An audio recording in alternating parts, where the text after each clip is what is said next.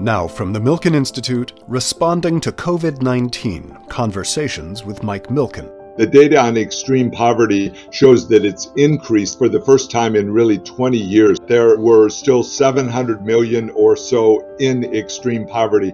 That's going up, it looks like, by 150 million people as a result of COVID. That's David Malpass. He's the president of the World Bank Group, which seeks to end extreme poverty and promote shared sustainable prosperity among its 189 member countries.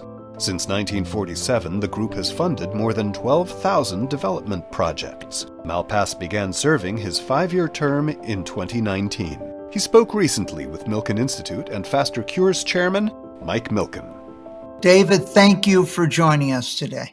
Happy to be with you, Michael who took over in February of 2019 as the president of the World Bank. And over the decades, you and I have discussed how we finance companies, how we finance countries, the challenges of emerging nations, poorer nations. What is the mission of the World Bank?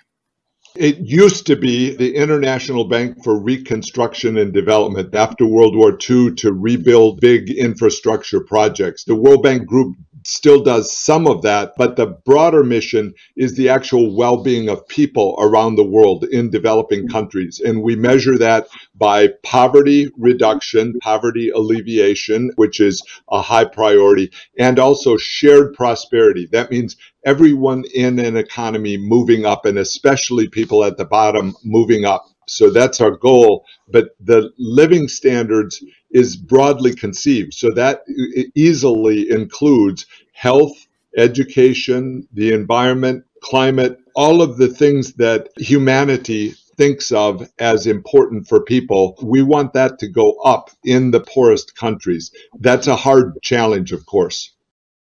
I think the mission and something you've believed in and I've believed in, uh, had drilled into me by my father at a very young age is there won't be a great future for my grandchildren unless everyone has this great future. And in many ways, you've taken on that responsibility. One of my favorite books was a book called Factfulness. And I remember being at a giving pledge meeting when the facts were being presented. And it was amazing to me how the world had changed 1 billion people moved out of extreme poverty. When we could get per capita income up to $2,000 a year, you saw dramatic drops in birth rates, increases in opportunity for women. But today, in the depths of economic challenges brought on by this pandemic, this amazing movement of upward mobility is under challenge. Talk to us about some of the challenges these poorer nations have and how you, as the president of the World Bank, have tried to lead the bank in responding to them. We just put out new data on poverty. So there's an actual measurement process, and every two years, the bank updates that. So the data on extreme poverty shows that it's increased for the first time in really 20 years. It was the number of people in extreme poverty as measured by $1.90 per day uh, for the person, but there were still 700 million or so in extreme poverty. That's going up, it looks like, by 150 million people as a result of COVID.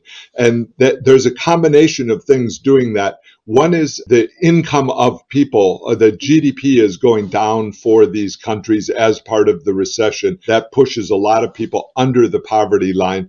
But then, in addition, remittances coming from their family abroad working across borders has dried up. It's gone down substantially. Some of the countries have devalued their currencies. So the actual income that a person has in meaningful terms has gone down. And a critical factor is the widespread shutdowns of their own economies. And then it's not just poverty, but as you mentioned, this very important growth path where when median income goes above a certain level, you start having better and better social activities and health activities. Violence goes down and health improves.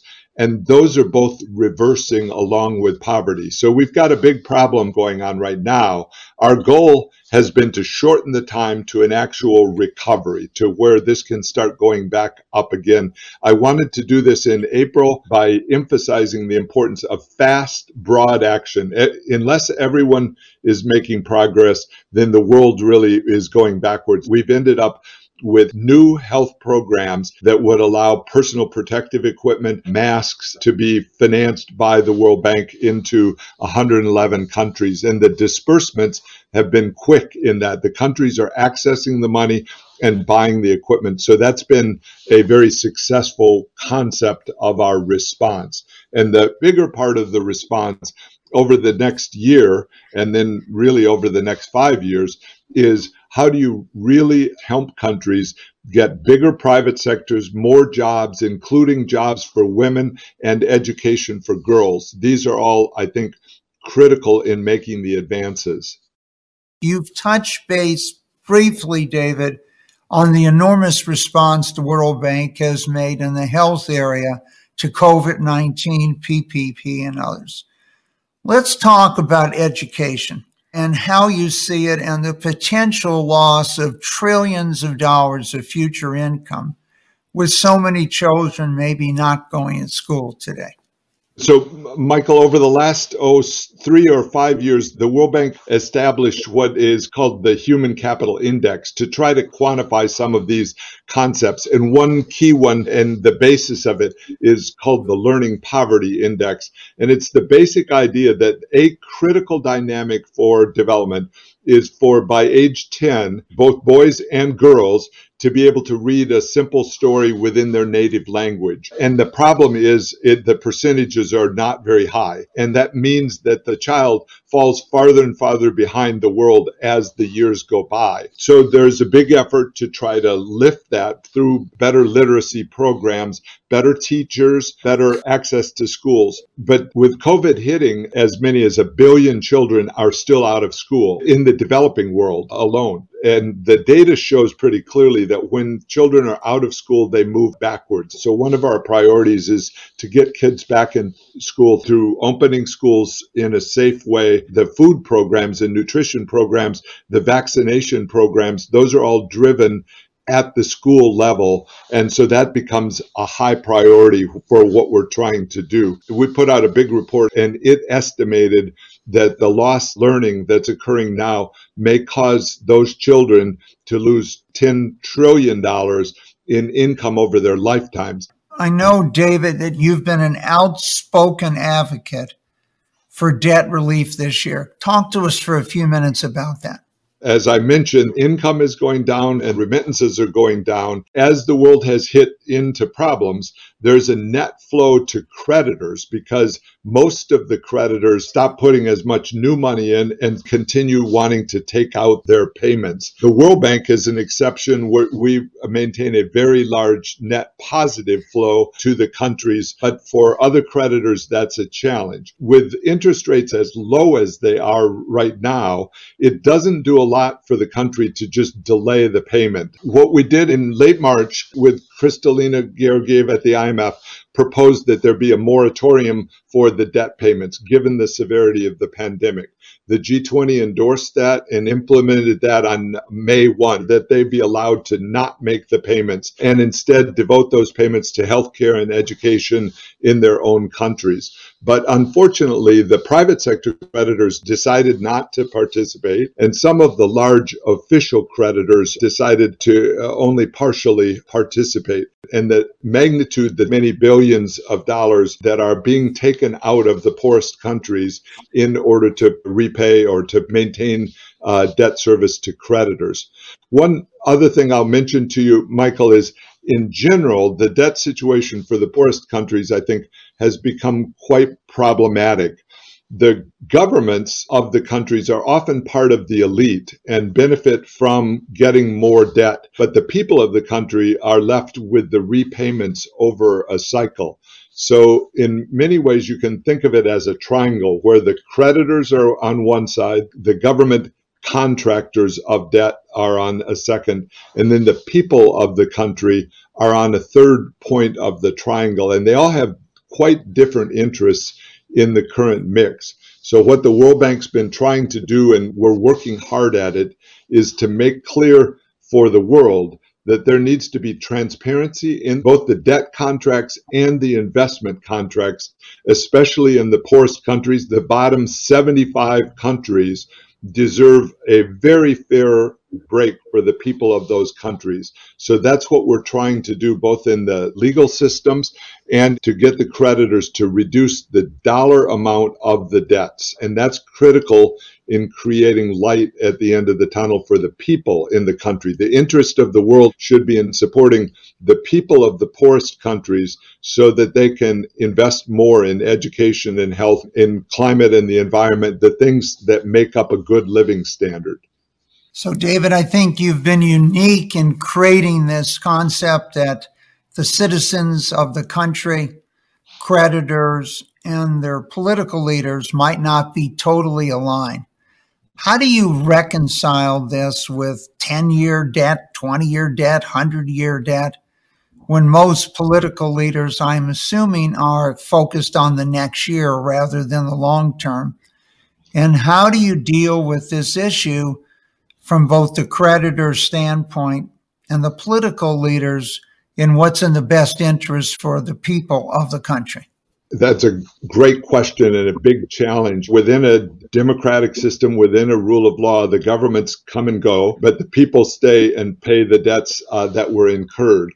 And so, one thing I think that's a high priority is the transparency of these debt contracts. That hasn't been the case over the last 10 years. There has developed a set of contracts that have non disclosure clauses with the government. So you can wonder about that right away. Why would there be a non disclosure agreement, a tight agreement written by very careful lawyers between a creditor and the government of a poor country? That's a challenge. And then also, collateral is more common in these creditor relationships. And that's problematic because it takes away their resources for a long period of years. Some of the contracts are 30 year contracts where the people are supposed to work hard and produce in order to repay debt that was taken out at one moment in time when the debt was incurred.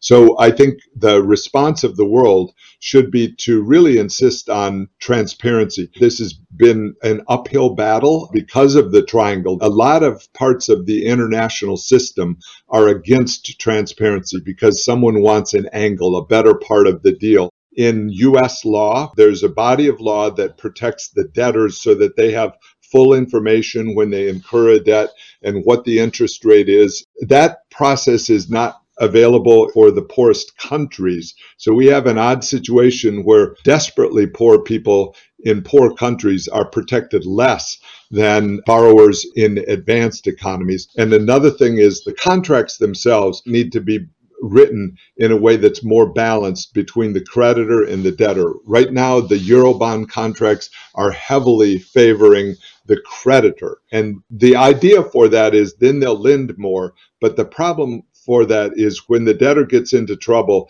there's really no solution. It's very bad for the people of the country. There should be a fair contract established. So that's one principle that we're working on.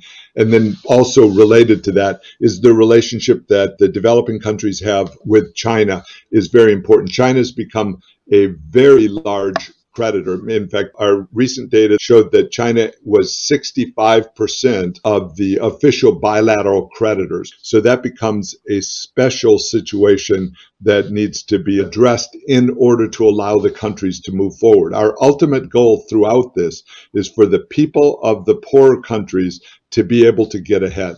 David, as you and I both looked at the 1970s and 80s, much of the capital going into the poorer countries should have gone in as equity instead of debt. As you then privatized many of these companies as a way of paying off the debt. How do you see the challenges for capitalism, not only what we faced prior to this year, but with COVID 19? I don't know that I would characterize it as the problem of capitalism, but the implementation of market systems has been very hard. And I ended one of the speeches last week with a phrase that we want to find a durable model of prosperity that can really survive. And that means a balanced rule of law that protects the disadvantaged within an economy. It's small businesses relative to monopoly power that is frequent within the economies. So if you define capitalism as big corporations taking all the profit to keep wages down, we really need to shake that up and make it a more fair market system that will work for all of the people within a country.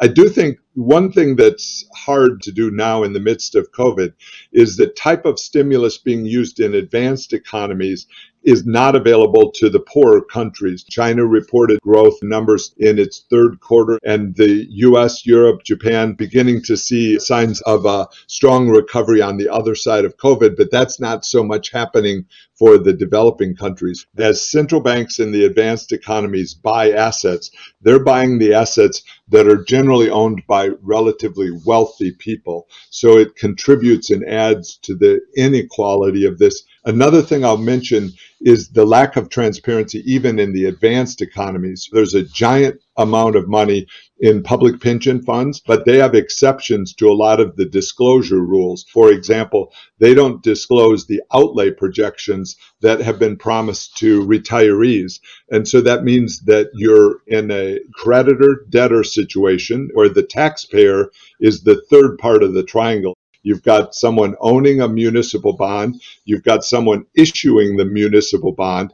And then at the third uh, leg of the triangle, you've got a taxpayer that's ending up with the burden of that over their lifetime. And it's not a fair balance for the people that are ending up with the obligation. So it's very similar to what's faced by the poorest countries. The people end up with the burden of the debt. And the solution, I think, is really full transparency of those obligations. David, I'd like to come back to human capital and this issue of education. This amazing thing that's occurred in the past couple decades of rising out of poverty, education, particularly for girls. What can we do to coordinate with the World Bank? Education is applicable to all countries, but it turns out the education system is specific to given countries and we need to improve them one by one. So the World Bank is able to work in the Democratic Republic of Congo in a different way than in Nigeria, and that's fundamental to getting progress. And we're talking hundreds of millions of people with their lives and their children at stake in this differentiation. The World Bank has a global view. We know that growth has to be broadly conceived for these countries, but it's very individualistic in terms of how they can achieve it. I would say finding partnerships at the local level is the critical way for civil society organizations, for charitable organizations to be engaged. At the national level, this means support for programs that actually work for the people of a given country and some hard headed evaluation that is done by each nation as they contribute to the global effort. They should be asking, how does this taxpayer money contribute to a positive development in individual countries, whether in Africa, in Asia, in Latin America, around the developing world? Because not all of the programs are that successful, even at the World Bank. There are programs that are not really contributing to country development. So I'm focused very very much on finding programs that work and then scaling them up. I'll give you an example. Fertilizer is expensive to produce from the standpoint of money and also of the environment, and then it's poorly used by a lot of countries. If you can improve the usage of fertilizer, you get a better crop yield and you can really help millions of people within a country. But finding a way to do that, it's very individual because the vested interests want you to use their fertilizer, which may be the wrong fertilizer for the farmer. So finding a way to connect the best interest of the farmer with their crops, that needs to be done country by country very aggressively, which we're trying to do. Well, David, I want to thank you for your leadership as president of the World Bank, but also Thank you for your lifelong passion for making sure we create the most opportunities for those in the poorest countries with the greatest challenges. Thank you for joining us today. Thank you, Michael.